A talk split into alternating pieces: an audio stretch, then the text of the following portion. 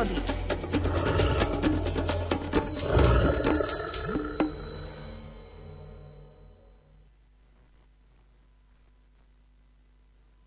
Od prvého okamihu, ako sa prírodovedec Miroslav Saniga stretol s hlucháňom ešte ako malý chlapec, pocitil k tejto zvláštnej ratolesti prírody neopísateľné chvenie srdca. Zo spomienok a obrázkov z pozorovania hlucháňov vznikla knižka Rozjímanie s hlucháňmi.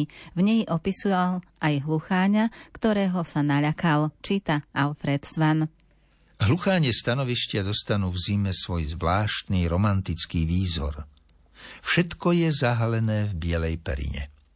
Vetvy smrekov i jedlí sa prehýnajú pod ťarchou bielých kožuchov, utkaných zo snehu. Hlucháne ani v tomto ročnom období neopúšťajú svoje teritóriá, a tak vtedy musím za nimi putovať na lyžiach aj 4 hodiny. Tie zážitky, ktoré mi však ponúkne Januárová Smreková hora na Smrekovici alebo zmiešaný prales na Skalnej Alpe, stoja aj za celodenné putovanie za nimi. Raz, hneď po Vianociach, som prespal jednu chladnú noc v chatke na Kladnitej. Snehu bolo vtedy tak do pása, ale mráz nebol až taký silný, takže som si v noci i zdriemol. Keďže som chcel byť na tokanisku na Smrekovici ešte pred svitaním, pobral som sa už po 4:00 za svitu mesiačika na tokanisko. V hore je vidno ako na súmraku. Mesiac je v splne a jeho jas sa odráža na bielom snehu, takže je také pološero. Sneh je sypký a tak aj na lyžiach sa dosť zabáram. Stúpam len veľmi pomaly. Celou cestou počúvam húkanie pôtikov. Ich hlasité volanie pu pu pu pu dolieha ku mne až z 3 miest. Obloha je taká čistučká, že vidno aj tie najmenšie hviezdičky. Takmer v zenite, trošku sklonený na juh, je veľký voz, pod ním hneď lev. Oproti na severe blikajú hviezdičky zo súhvezdia Cassiopeie. Nad severovýchodným horizontom vychádza práve Lýra s jasnou vegou a na opačnej strane nad Skalnou Alpou zapadá Orión. Celý vyzváraný som sa horko ťažko okolo 6:30 prebrodil na tokanisko Smrekovice. Vyhľadal som si vhodný smrek, ktorý mal hlboké zavetvenie, a tam som sa stúlil. Suchým uterákom som si poutieral spotenú tvár a vlasy. Potom som si natiahol čiapku až na uši a na oziabnuté ruky rukavice. Spočiatku mi bolo teplo, takmer som šiel zhorieť. Taký som bol rozhorúčený z výstupu sem. Ako som tam však stál, po chvíľke ma už začalo drgľovať. Musel som si zavše zacvičiť, aspoň rukami, lebo by som tam bol býval skrehol na kosť. V hore sa koná pravý sový koncert. Hlasy až 5 pôtikov doliehajú ku mne zo široka ďaleka. Keď sa nad nízkymi Tatrami začalo pomaly rozvidnievať, hneď mi bolo teplejšie. Svitá však veľmi pomaly, ako by sa čiernej tme vôbec nechcelo z lesa von.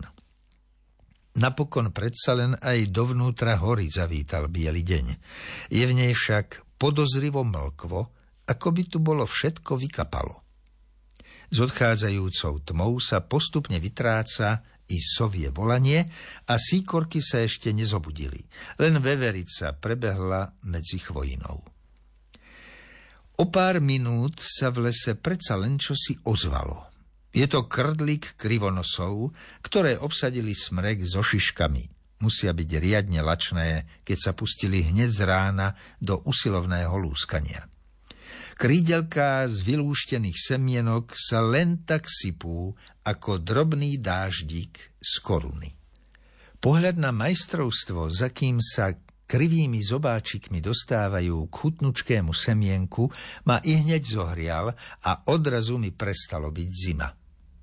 Ako si tak obzerám zelenkasté a červenkasté krivonosy, odrazu pár metrov za mnou čosi tak zatrepotalo krídlami, že som takmer z nôh spadol. Od ľaku som sa celý roztriasol. Srdce mi len tak zovrelo. Na to sa však tak rozpumpovalo, že mi zahorela celá tvár. V tom okamihu som jeho tep cítil i v tých najjemnejších vlásočniciach na lícach. Keď som sa pozrel za tým hrmotom, uvidel som už len chvost odlietajúceho hlucháňa, ktorý prenocoval len pár krokov odo mňa pod snehovou perinou. Zostal tam po ňom tunel s komôrkou v snehu a pásy na snehu po letkách, keď ešte premrznutý nemotorne vzlietal. Hodnú chvíľku mi trvalo, kým som sa ako tak upokojil a srdce sa dostalo do normálneho rytmu. Medzitým takéto strašenie na mne vyskúšal ešte jeden kohút. Toho som však zbadal prvý ja. Z ničoho nič sa začal akosi podozrivo dvíhať chopok snehu pod jedným smrekom, keď sa tu odrazu vynorila najskôr hlava a hneď na to celý hlucháň. Otriasol sa, vyšiel z podvetiev, rozopel krídla a pustil sa na ne dolu svahom. Bol to pre mňa neobyčajný zážitok byť pri tom, keď hlucháne vstávajú.